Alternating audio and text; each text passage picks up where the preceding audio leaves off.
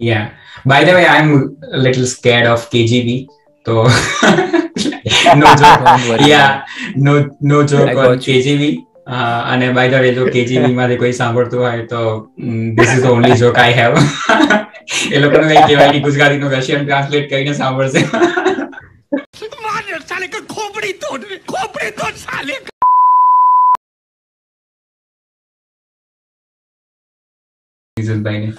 તું T shirt change કરવા ગયો હતો યા લાઈક આ શું કે ઘરની બકવાસ છે સર બધા સારી સારા કપડા પહેરીને બેઠા છે. મેં શું એમેઝોન વાળી ટી શર્ટ પચીસમાં પાંચ વાળી કોઈ મેં તો સ્વેટર પહેરેલું છે હા. સ્વેટર નહીં ને આ યશના કપડા મને બહુ સારા લાગે. એમ લાગે આ ફેશનેબલ છે આ કપડા. લાઈક યુઝ્યુઅલી પોડકાસ્ટ જે રીતે બેસે છે સામે લાઈક શરૂઆત એ રીતે કરે ને. તો લાઈક યા નિશિલ નિશિલભાઈ હું પ્રણવ હું નડિયાદનો છું. મેં જસ્ટ નડિયાદમાં બેચલર્સ બેચલર્સ કર્યું મિકેનિકલ એન્જિનિયરિંગ આણંદમાંથી જે કોલેજનું નામ કોઈ જાણતું જ નહીં હોય. એવી કોલેજમાંથી રેન્ક ઓછો હતો. કોલેજમાં લોકો સાંભળશે કે નહીં? Doctor Jivraj Mehta. And then doctor Jivraj મહેતાના બધા સ્ટુડન્ટ સુધી આ પોડકાસ્ટ પહોંચાડી દીધું એન્ડ ધેન વન યર હું અહીંયા આગળ આવ્યો બિન્સર યુનિવર્સિટી ઓફ બિન્સરમાંથી મેં માસ્ટર્સ ફિનિશ કર્યું. And then job prospect British કોલંબિયામાં હતા. એન્ડ લાઈક એક જોબ લાગી હતી. સો ટાઈમ વેસ્ટ કર્યા વગર સો અહીં આગળ બહુ થઈ ગયો. British Columbia Vancouver so like yeah અત્યારે હું એઝ અ લાઈક સેવન મંથથી હું એક કંપનીમાં વર્ક કરું છું કે જે ઓક્સિજન કોન્સન્ટ્રેટર્સ બનાવે છે. અને oxygen concentrator India Africa essential worker essential worker kind of અમે બનાવીએ છીએ હોસ્પિટલ્સ એન્ડ આર્મી ને બધાને સપ્લાય કરે છે. યુ વિલ નોટ બિલીવ કે ઇન્ડિયાની અંદર અમારા પ્રોડક્ટ જાય છે. અને જેની પ્રાઇસ બહુ ઊંચી હોય છે. જેની price like ten thousand dollars હોય છે. અમારી કંપનીના મેનેજર જે મારા સિનિયર છે તેણે મને બતાવ્યું એક કોટિંગ રેકોર્ડ હતો. ઈસરો નો હતો. ઈસરોનો? હા પણ અત્યારનું એ લગભગ કેટલું પાંચ છ વર્ષ જૂનું હતું. એટલે government of India ISRO. As a customer મતલબ અમારે એવું બધું રેકોર્ડ થોડા રાખવાના હોય કે જે જે વસ્તુ કોટ કરીએ ને તો કસ્ટમર કોણ છે ને કેવું એના ઇવન આખો ડેટા બધો રાખવાનો હોય કે શું શું પરફોર્મન્સ હતું એનું. તો મને બતાવેલું ગવર્મેન્ટ ઓફ ઇન્ડિયા ઇસરો સરસ. ઈસરો થી મતલબ ત્યાંથી કોઈ પાર્ટ મોકલેલો હતો અહીંયા કોટિંગ કરવા માટે. કદાચ બનાવીને જ મોકલેલો હશે અહીંયાથી એવું પણ બની શકે. હા તો એવા સ્પેસિંગ ઘણી વખત સ્પેસ એક્સનું આવી જાય. સ્પેસ એક્સ હા મારી પાસે નહીં આવે ખબર નહીં. મતલબ એ અમુક એ લોકોનું મેટલ ટાઈપનું કોટિંગ હોય ને તે મારો સિનિયર છે જ કરે વિચિત્ર ટાઈપના નવા એક્સપેરિમેન્ટલ કોટિંગ આવે છે. મેં રોકેટ લેબનું કહ્યું છે.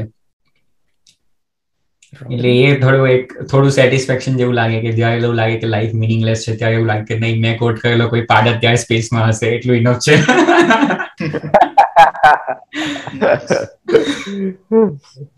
એની વે તો આપણે ચાલુ કરીએ.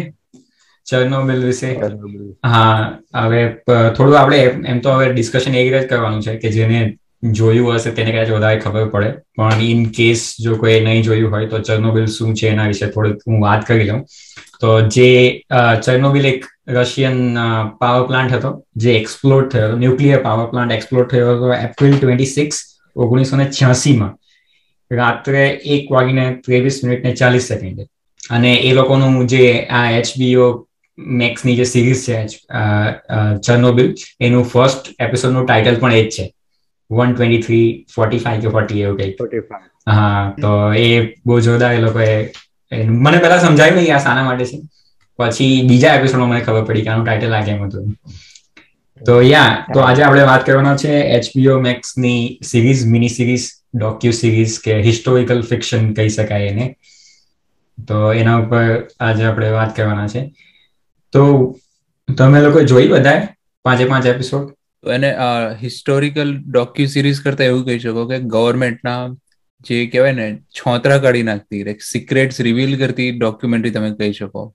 ડોક્યુમેન્ટરી નથી. એટલે એ બહુ જ મસ્ત રીતે ક્રિએટ કર્યું છે. જે પ્રમાણે લાઈક વ્યુઅર્સને અને બનાવનારાને ખબર છે કે સાલું આ રેડિયેશન બહુ ખરાબ છે. અને લાઈક ઇન કેરેક્ટર્સ એ લોકો પ્રિટેન્ડ કરે કે યાર આ તો ચાર જ રોન્જન છે રાઈટ સી આ તો બહુ ઓછું છે.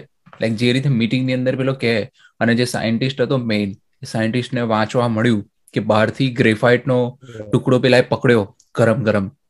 તો એણે પેલાને કહ્યું પેલા માથે એટલે ખબર નહીં ડાઘ છે એ મે એ આઈ થિંક પ્રેસિડેન્ટ છે. આ એ રશિયન લીડર ગોર્બાચોવ હમ.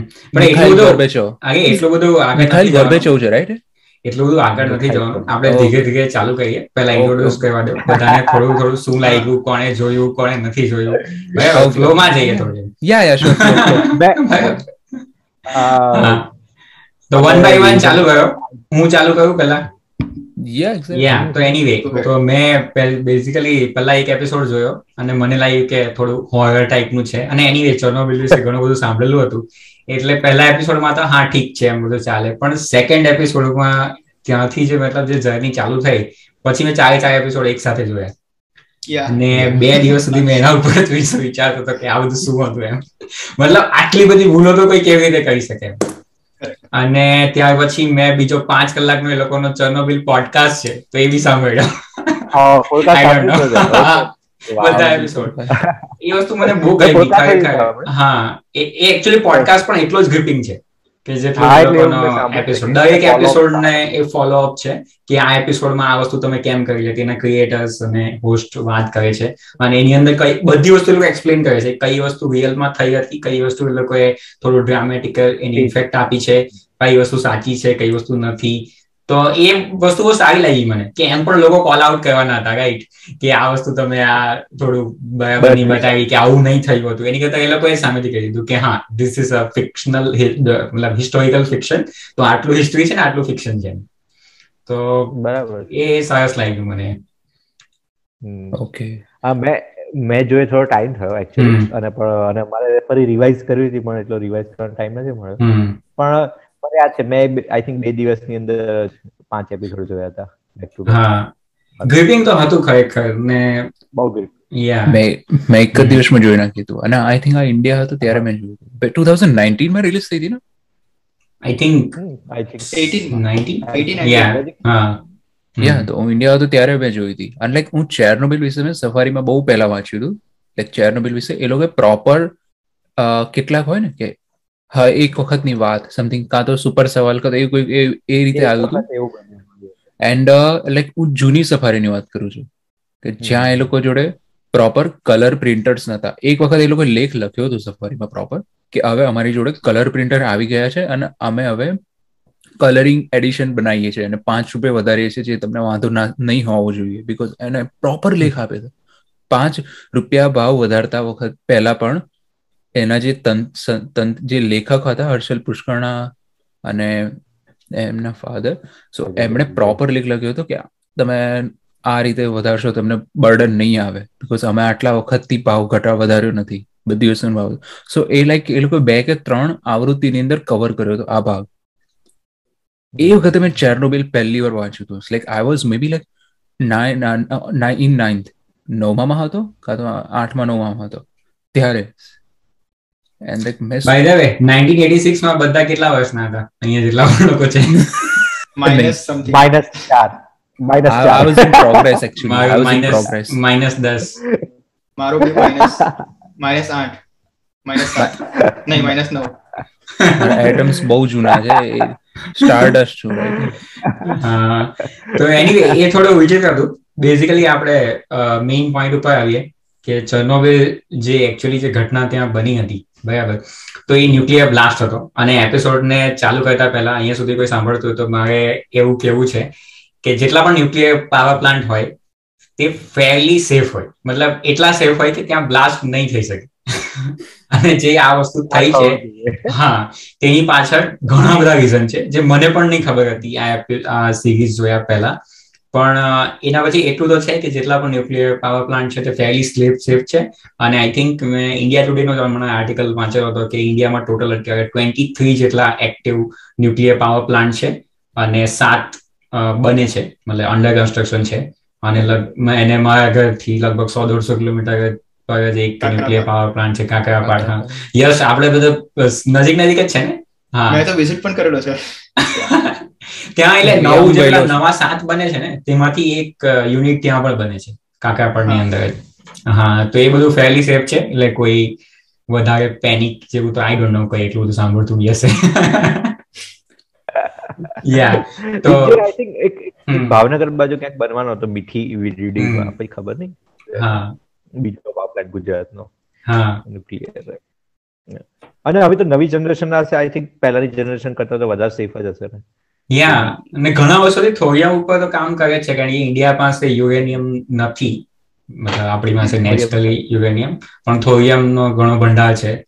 તો જો આપણે થોરિયમ રિએક્ટર બનાવી શકીએ તો એ રિવોલ્યુશનરી હોઈ શકે એમ. તો એનીવે હવે આપણે પાછા આની ઉપર આવીએ આ સિરીઝ ઉપર. તો કઈ વસ્તુ સૌથી વધારે સ્ટ્રાઇક કરી? એ કોઈ એક વસ્તુ. કારણ કે આની અંદર ઘણા બધા પર્સપેક્ટિવ એડ કર્યા છે. તો એક એવી કઈ વસ્તુ છે જે તમારી સાથે રહી ગઈ જ્યારે તમે મતલબ આ સિરીઝ જોઈને ઉઠ્યા એમ? હા બોલ.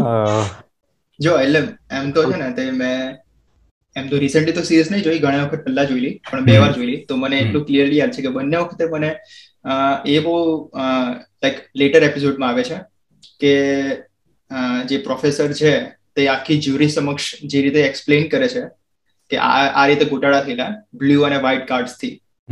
બરાબર? કે આ રીતે પ્રોસેસ થાય છે પણ એમાં આ એપિસોડ 5 માં હા.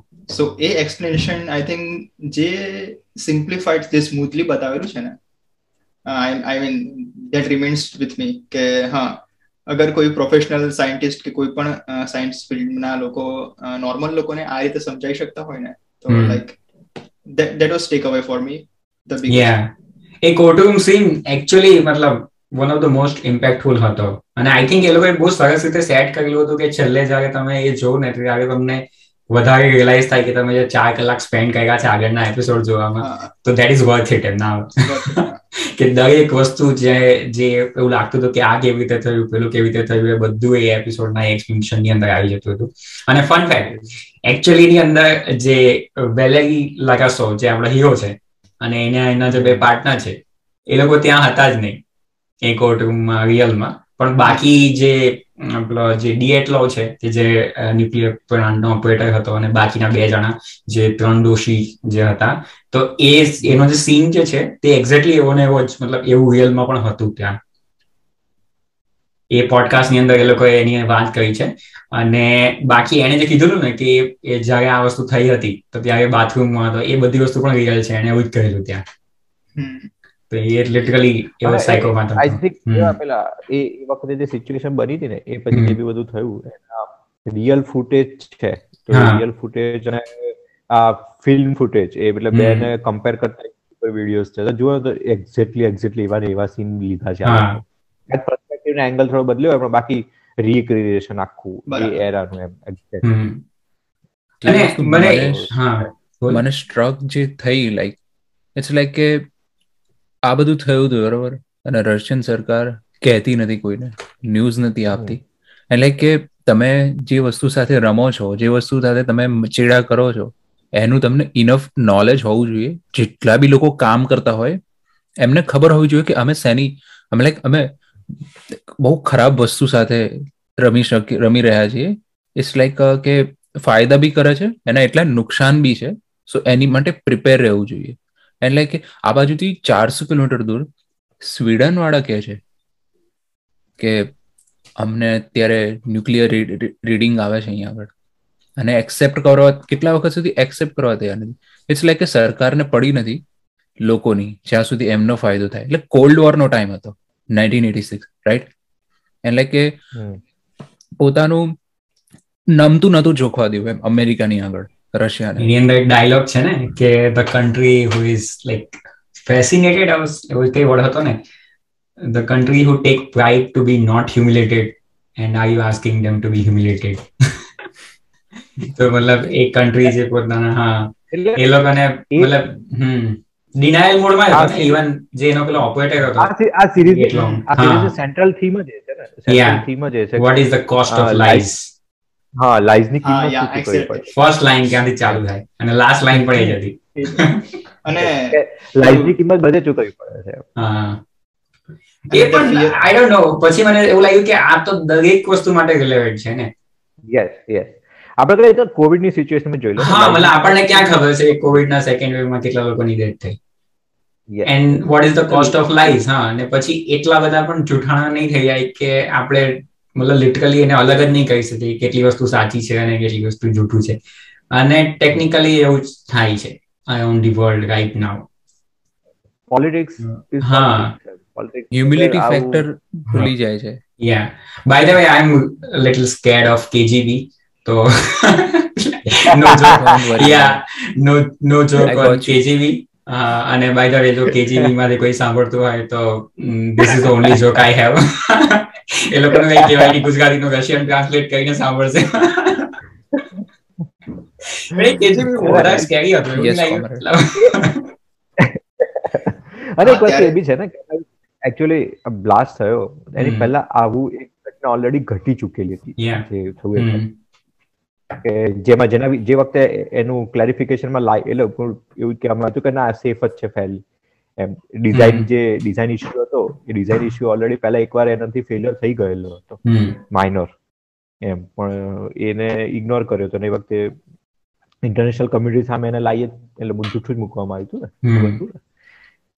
તો નેગેટિવ બહુ સારી રીતે એ લોકોએ પકડેલું હતું ને કે ટેકનિકલી એ લોકો જો ધારતે તો એવું પણ બનાવી શકતે કે જે પીપીએટ જે સિટી છે ત્યાં બરાબર? જેની બાજુમાં ચર્નોબિલ પાવર પ્લાન્ટ છે. તો એ સિટીમાં લાઈફ બહુ સરસ છે બધું ચાલે છે છોકરાઓ રમે છે અને બધા કામે જાય છે ફરીથી આવે છે કમ્યુનિટી સારી રીતે રહે છે અને પછી અચાનક બ્લાસ્ટ થઈ જાય છે. અને પછી એ લોકોની લાઈફ કેવી રીતે ચેન્જ થાય છે એના ઉપર પણ કરી શકશે. પણ એ લોકોએ જે થીમ પકડી તે ચાલુ કરી એક સાયન્ટિસ્ટની સ્ટોરી ઉપર કે જે એક્ઝેક્ટલી આ ઇવેન્ટ થયાના બે વર્ષ પછી સુસાઇડ કરે છે. અને એના સુસાઇડના બે વર્ષ પહેલા શું થયું હતું? તો એ લોકોએ ટાઈમ ફ્રેમ મતલબ કેટલી સરસ સેટ કરી ને. કે પહેલા જ એપિસોડની અંદર તમને બતાવી દીધું કે જે તમારો હીરો છે એ તો ઓલરેડી સુસાઇડ કરી દીધી છે. બરાબર? હવે એને સુસાઇડ કેમ કરી? એ બે વર્ષ પહેલા જે થયું હતું એના લીધે તો એ બે વર્ષ એટલે આપણને ટાઈમ મતલબ સેટ કરી દીધો કે અત્યારે અને બે વર્ષની વચ્ચે શું થયું એના વિશે આ પાંચ એપિસોડની અંદર તમને બતાવવાના છે.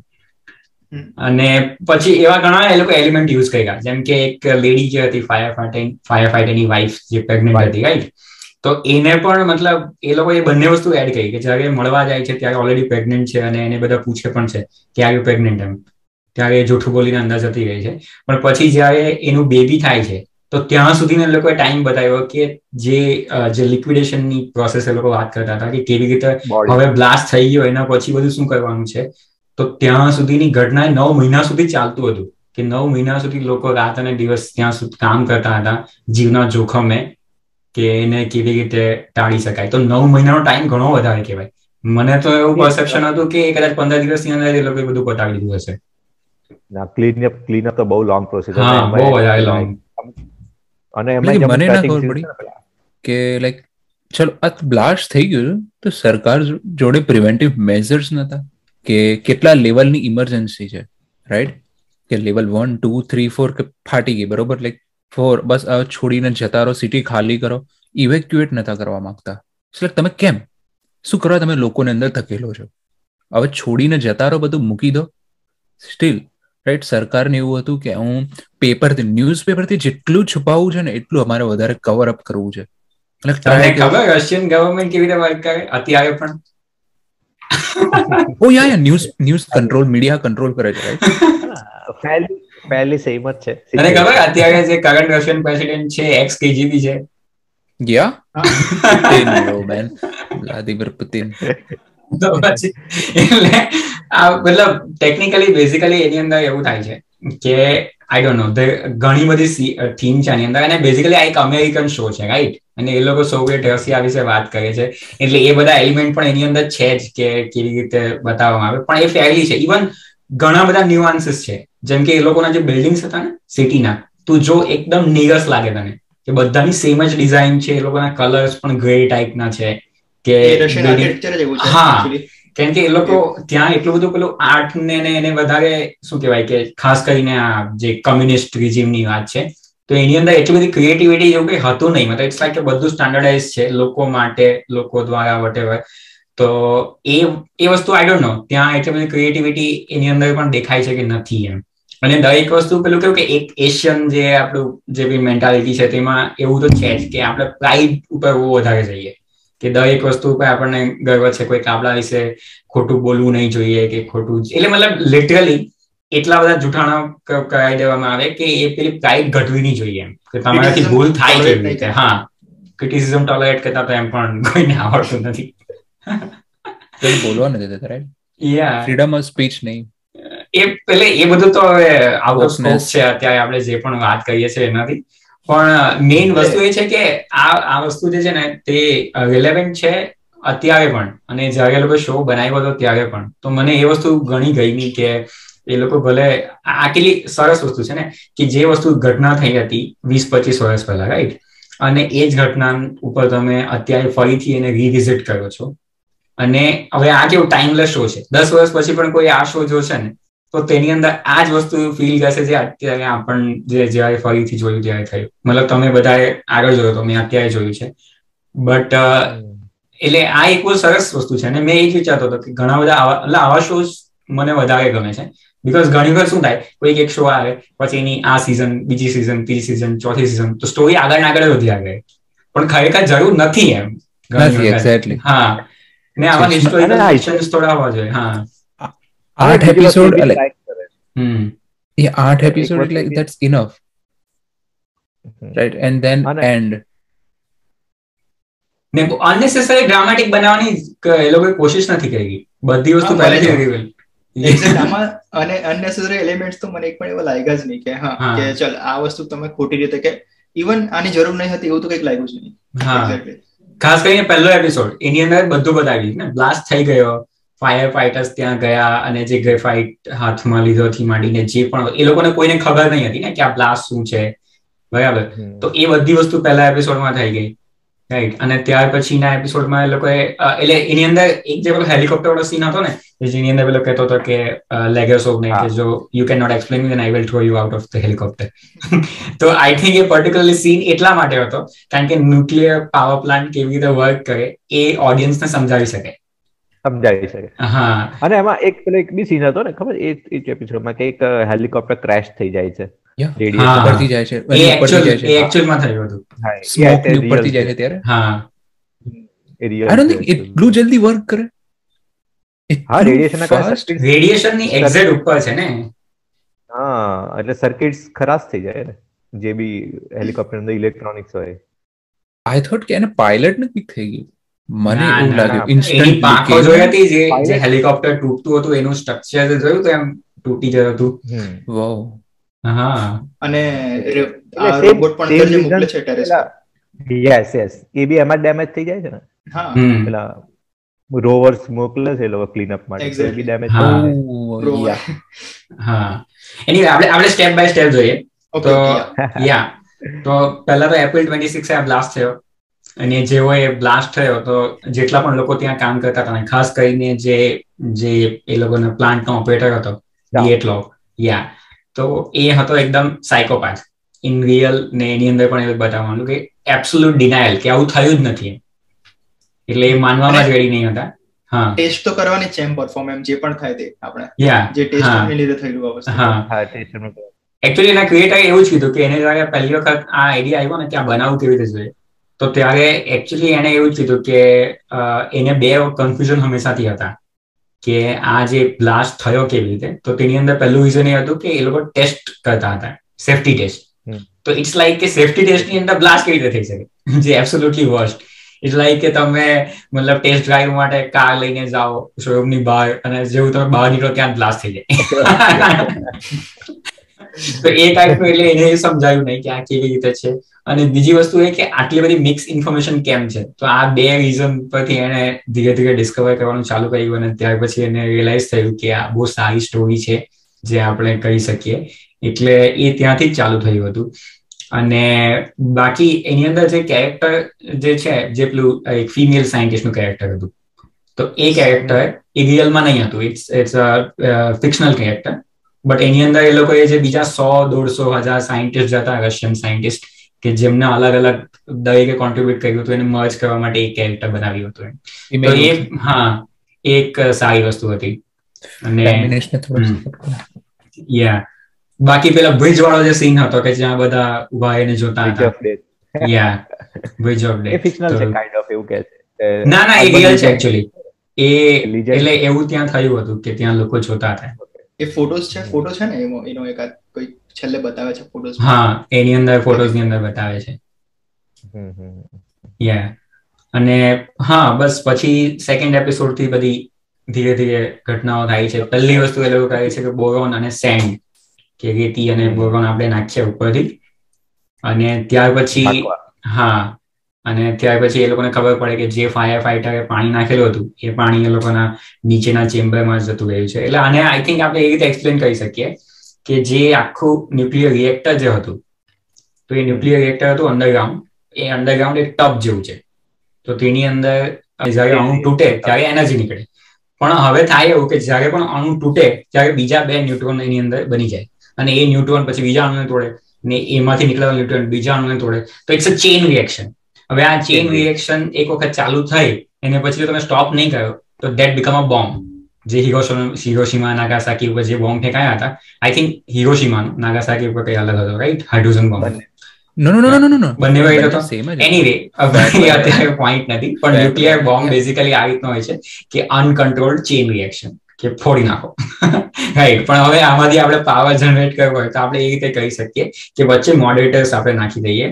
કે જે ગ્રેફાઇટના અને બોરોનના જે જે પણ બે મટીરિયલ યુઝ થાય છે તો એવા અલગ અલગ મોડરેટર્સ હોય તો એને આપણે ચેઇન રિએક્શનની વચ્ચે નાખતા જઈએ ને તો એ અને એનાથી આપણે એક રિએક્શનને કંટ્રોલ કરી શકીએ. અને એ કંટ્રોલ રિએક્શનમાં જેટલી એનર્જી પ્રોડ્યુસ થાય એનાથી આપણે ટર્બાઇન ચલાવી શકીએ. એટલે પાણીને ગરમ કરીને એની વરાળ બને અને એ વરાળથી ટર્બાઇન ચાલે અને એનાથી ઇલેક્ટ્રિસિટી પ્રોડ્યુસ થાય.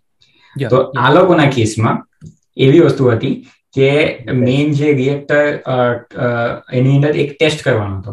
મતલબ આ જયારે જ્યારે પ્લાન્ટ ચાલુ કરે ને નવો પ્લાન્ટ ત્યારે ટેસ્ટ કરવાનો પણ એ લોકો એ ટેસ્ટ કરેલો નહીં હતો. અને એ ટેસ્ટમાં બેઝિકલી એવું હતું કે જ્યારે બધી વસ્તુ બંધ થઈ જાય તો ઇમરજન્સી જનરેટર જે ચાલુ થાય તેમાં એક મિનિટનો સમય લાગે. તો એ એક મિનિટના સમયમાં આપણે આ રિએક્ટરને મેલ્ટ ડાઉન થતું અટકાવવા માટે શું કરી શકીએ? તો એનો કંઈક એક આઈડિયા હતો કે આપણે બેકઅપ જનરેટર ચાલુ થાય ત્યાં સુધીમાં જેટલી એનર્જી ઓલરેડી પ્રોડ્યુસ થઈ ચૂકી છે, તો એને કંઈક રીતે બેલેન્સિંગ એક્ટ કરવાનો એક ટેસ્ટ હતો, જે સજેસ્ટ કર્યો હતો દરેક એમાં. અને આઈ થિંક નાઇન્ટીન સેવન્ટી ફાઈવની અંદર આ ઇન્ફોર્મેશન અવેલેબલ હતી કે આની અંદર આ પ્રોબ્લેમ આવી શકે. અને આપણો બ્લાસ્ટ થયો હતો અગિયાર વર્ષ પછી, એટલે નાઇન્ટીન એટી સિક્સની અંદર. તો એ એક બહુ વિચિત્ર ઘટના હતી કે એ લોકોએ લિટરલી ઇગ્નોર કરતા હતા એને. અને જેટલા પણ લોકો કામ કરતા હતા, એક ડીએટલો અને એના જે બે સુપિરિયર હતા, તે બધાને પ્રમોશનની એક ઈચ્છા હતી કે એમને લાગતું હતું કે આ એક ટેસ્ટ રન કમ્પ્લીટ થઈ જાય તો એમને પ્રમોશન મળી શકે. અને છેલ્લા ઘણા સમયથી એ ટેસ્ટ રન ડીલે થતું હતું. અને ઇવન જ્યારે એ લોકો આ ટેસ્ટ કરવાના હતા ને, ત્યારે પણ લગભગ આ એપ્રિલ એન્ડિંગમાં હતું ને. એટલે એ ત્યારે મંથ એન્ડમાં બધી ફેક્ટરીઓ બહુ હાઈ પ્રોડક્શન ઉપર કામ કરતી હતી. એટલે એનર્જીની વધારે ને વધારે જરૂર હતી. તો આ ટેસ્ટ રન કરવા માટે એ લોકોએ આઉટપુટ ઘટાડવો પડે. જે ખરેખર it's not a smart idea કે આવું કરવું જોઈએ તો પહેલી ભૂલ એ. ત્યાર પછી બીજી આવી રીતે સિરીઝ ઓફ ભૂલ છે. મતલબ આઈ ડોન્ટ નો કે મેં કેટલી ગણાવી શકું આની અંદર. પાઇલઅપ થતી એક પછી એક એક પછી એક પાઇલઅપ થઈ યા એક તો પછી એ લોકો ટેસ્ટ ને દસ કલાકથી વધારે ડિલે કર્યું. એટલે એના કારણે જે પેલું ન્યુક્લિયર વેસ્ટ અંદર જે જનરેટ થયું એના માટે ખરેખર આખો પ્લાન્ટને એટલે એ જે ચોથા રિએક્ટરને બંધ કરવું જ જરૂરી હતું. પણ એ લોકોએ કહ્યું નહીં. એટલે બીજી વસ્તુ તો એ થઈ હા એ પોઈઝનિંગ થતું ગયું. પછી ત્રીજું કે જે જે લેવલ ઉપર ટેસ્ટ કરવાનો હતો જે એના પાવર આઉટપુટ ઉપર તો એનાથી પણ નીચે એ લોકો લઈ ગયા. પર લઈ ગયા લગભગ એવું કંઈક છે. પ્લસ એટલે આવી આવી ઘણી બધી જે ચાર પાંચ જે સિરીઝ ઓફ ઇવેન્ટ છે જે કોઈ પણ ન્યુક્લિયર પ્લાન્ટમાં નહીં થવી જોઈએ. અને આઈ થિંક જો હા ને જો થોડા ઘણા પણ ટ્રેન લોકો ત્યાં કામ કરતા હોય તો આવું નહીં થાય. એટલા માટે મેં પહેલા કીધું કે જેટલા પણ ન્યુક્લિયર પાવર પ્લાન્ટ અત્યારે ઓપરેટ કરે છે એ ફેરલી સેફ છે. કારણ કે આની આની અંદર સિરીઝ ઓફ પ્રોટોકોલ છે અને દરેક રૂલ્સ એન્ડ રેગ્યુલેશન બનેલા છે. ઇટ્સ લાઈક એલ્ગોરિઝમ રાઈટ કે તમારે આ કરવાનું છે એના પ્રમાણે તમને આ સ્ટેન્ડર્ડ ઓપરેટિંગ પ્રોસિજર છે એટલે બધી વસ્તુ જો બરાબર ચાલતી ગઈ તો આ વસ્તુ નહીં થઈ શકે એમ. અને એના પછી આ બધું પણ થઈ જાય. ખરાબમાં ખરાબ વસ્તુ થઈ જાય તો ત્યારે પણ એક ઇમરજન્સી બટન હોય. પેલું કઈ એક મીમ છે કે એ બટન બટન એટલે આમાં ટેકનિકલી એ બટન જે છે તે બધું જ સ્ટોપ કરી નાખે એવા ઇમરજન્સી એક બટન હોય. શું નામ એઝી એઝેડ હા એઝેડ ફાઈવ કે એવા એકચ્યુઅલીમાં બે બટન છે તો એનીવે તો આ બધી વસ્તુ થઈ. ભૂલો પર ભૂલ કરતા ગયા અને ત્યાર પછી એમણે બટન દબાવ્યું. અને હવે જે પ્રોબ્લેમ હતી તે આ બટનમાં હતી કે જ્યારે એ લોકોએ જે કંટ્રોલ રોડ્સ હોય મટીરિયલ આપણું આવે છે, એટલે ચેઇન રિએક્શન માટે, અને એને સ્ટોપ કરવા માટે અલગ અલગ ટાઈપના મટીરિયલના રોડ છે, એટલે ગ્રેફાઇટના અને બોરોનના તો એ આપણે એને આપણે ઉપર કરી શકીએ રિએક્શનને ફાસ્ટ કરવા માટે, એને અંદર નાખી શકીએ રિએક્શનને સ્લો કરવા માટે. તો એ લોકોએ એ પોઈન્ટ ઉપર રિએક્શનને મતલબ આઈ ડોન્ટ નો કે શું વિચારીને કઈ વસ્તુ બધા જ રોડ કાઢી લીધા હતા. એટલે અંદર ખાલી હવે રિએક્ટિવ મટીરિયલ છે. એને સ્ટોપ કરવા માટે કઈ નથી. અને એમને એવું લાગ્યું કે હવે હવે એક સાથે જો પાછા બધા આપણે અંડર એન્ટર કરી દેશું તો એ બ્લાસ્ટ મતલબ બેઝિકલી હા એ એ એ બધું રિએક્શન સ્ટોપ થઈ જશે. પણ તેની અંદર સૌથી મોટો ડિઝાઇન ફ્લો એ હતો કે જે ટીપ હતી બધા રોડની તે ગ્રેફાઇટની બનેલી હતી. અને ગ્રેફાઇટ હા it's not a good material to stop મતલબ ધેટ મચ ઓફ રિએક્ટિવિટી અને એના કારણે બ્લાસ્ટ થઈ ગયો. અને બીજી ઘણી બધી નાની નાની વસ્તુ હતી કે જે લોકો પ્લાન્ટ ઉપર કામ કરતા હતા એમાંથી ખાલી કંટ્રોલ રૂમમાં જેટલા લોકો હતા એના સિવાય કોઈને ખબર પણ નહીં હતી કે ટેસ્ટ સેફટી ટેસ્ટ કરવાનો હતો. ઇવન જે લોકો સેફટી ટેસ્ટ ને ઓપરેટ કરતા હતા એ લોકોને પણ નહીં ખબર હતી કે આજે જોબ ઉપર જઈને એ લોકો શું કરવાનું છે. હા પેલો જે અકીમો જે આવેલો બરાબર? કે જે એને શિફ્ટ બદલેલી અને એટલે એને સજેસ્ટ પણ કરેલું કે હવે આપણે ટેસ્ટ નહીં કરવી જોઈએ કેમ કે હવે કંઈક હાથની બહાર જાય છે. એટલે આઈ મીન અબોર્ટ કરવી જોઈએ પણ એટલે હવે કીધેલું નહીં નહીં તું કર વાંધો નહીં તું ઘટાડ અને according to the show creator એ લોકોએ જે કંટ્રોલ રૂમનું જે ડિઝાઇનથી માંડીને જે પણ વસ્તુ છે ને ઇવન એક એક નાના નાના બટન દરેક વસ્તુ હંડ્રેડ પર્સન્ટ એક્યુરેટ છે. એક્યુરેટ બહુ પૈસા ખાચેલા છે લોકો એના ઉપર. બહુ એક્યુરેસીમાં બહુ બહુ મહેનત કરી છે એક્યુરેટ જે સિચ્યુએશન યા ઇવન એ આઈ થિંક એ લોકોની ટીમ ચર્નોબિલ એ લોકો ગયા પણ હતા ત્યાં. તો એનો પણ એક્સપિરિયન્સ એ પોડકાસ્ટ અંદર શેર કરેલો છે કે એક બહુ સિક્યોર પ્લેસ છે. દરેક વસ્તુ મતલબ ચેક પોઈન્ટ છે. દરેક ચેક પોઈન્ટ ઉપર એ લોકોના રેડિયેશન ચેક થાય. જો બીપ બીપ કરશે તો એ લોકોને ત્યાં સ્ટોપ કરી દેશે. અને પછી એ લોકો અલગ રીતે મતલબ વોટ એ લોકો જે કરતા હોય છે, એનું સેફટી કંઈક ચેક કરે છે એમ. તો એટલા માટે મેં પોડકાસ્ટ ઘણો ફેસિનેટિંગ હતો એમ. મેં કેટલા બીજા પાંચ કલાક એની અંદર સ્પેન્ડ કર્યા. અને હા સૌથી અમેઝિંગ વાત મને શું લાગી ખબર? કે ત્યાં ટોટલ ચાર રિએક્ટર છે. ચોથા રિએક્શનમાં લાસ્ટ અને બાકીના ત્રણ ચાલુ હતા. ચાલુ હતા. અને સ્ટોરી તો એવું પણ છે ખબર? કે લગભગ સેકન્ડ યુનિટમાં છે ને વચ્ચે કંઈક એના પાંચેક વર્ષ પહેલા આ બ્લાસ્ટના પાંચેક વર્ષ પહેલા કઈ કોર મેલ્ટડાઉન પણ થયેલો. સેકન્ડ યુનિટ પણ એને લોકોએ રિપેર કરીને રિએક્ટર ચાલવા દીધેલું. એવું પણ હતું. એ વિચિત્ર વસ્તુ હતી કે મતલબ ત્યાં મતલબ બીજા ત્રણ જે શું કહેવાય પ્લાન્ટ હતા એની અંદર લોકો બસ રેગ્યુલરલી આવતા હતા સવારની શિફ્ટ આવે બપોરની શિફ્ટ સાંજની શિફ્ટ એ લોકો કામ કરીને નીકળી જતા હતા અને અહીંયા ત્યાં બ્લાસ્ટ થયેલો છે અને હવે આખો આખો કઈ બંધ કરી દેવાનો બી કોઈ પોઈન્ટલેસ હતું એવી છે. હા એટલે એ બંધ કરીએ તો એ આખા એરિયાનો મતલબ એનર્જી લોસ થઈ જાય ને. તો હા. બાકી જે આની અંદર જે શું કહેવાય વેલેરી લાગર્સો જે સાયન્ટિસ્ટ હતા તેની જે આખી એ લોકો વાત કરતા હતા તો એ બહુ વધારે ફેસિનેટિંગ હતી. કે ઇટ્સ લાઈક કે so much of moral dilemma કે શું કરવું જોઈએ એમ. કે કારણ કે ખબર છે કે બધા જ જૂઠું બોલે છે અને તમારી આખી સિસ્ટમ જ જૂઠું બોલે છે. And somehow you are like a saviour કે તમારે મતલબ you are the only person who can guide them to like whatever જેટલું પણ ડેમેજ આપણું કંટ્રોલ કરવાનું છે. એ એમણે જ કરવાનું છે. અને પ્લસ એમણે એ પણ ધ્યાન રાખવાનું છે કે જે જુઠ્ઠાણ મતલબ ચાલુ છે તો એની અંદર આપણે જઈને બસ સપોર્ટ કરવાનું છે તો ડેટ વોઝ રિયલી હા.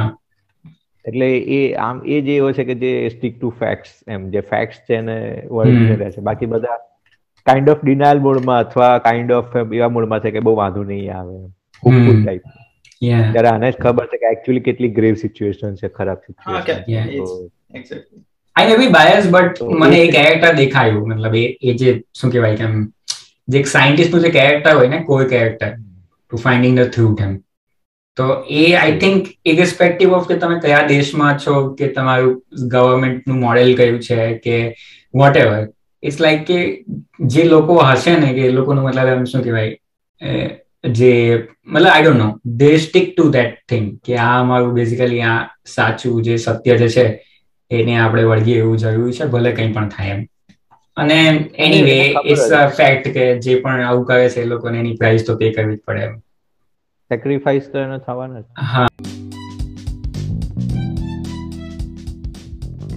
Thank you so so much કે તમે આ પોડકાસ્ટને અંત સુધી સાંભળ્યો. જો તમારે કોઈ પણ ફીડબેક કે કમેન્ટ હોય તો ફીલ ફ્રી ટુ શેર જો તમે અમને કોઈ ટોપિક સજેસ્ટ કરવા માંગતા હોય તો feel free to join our Telegram channel તો મળીએ નવા એપિસોડમાં નવી વાતો સાથે.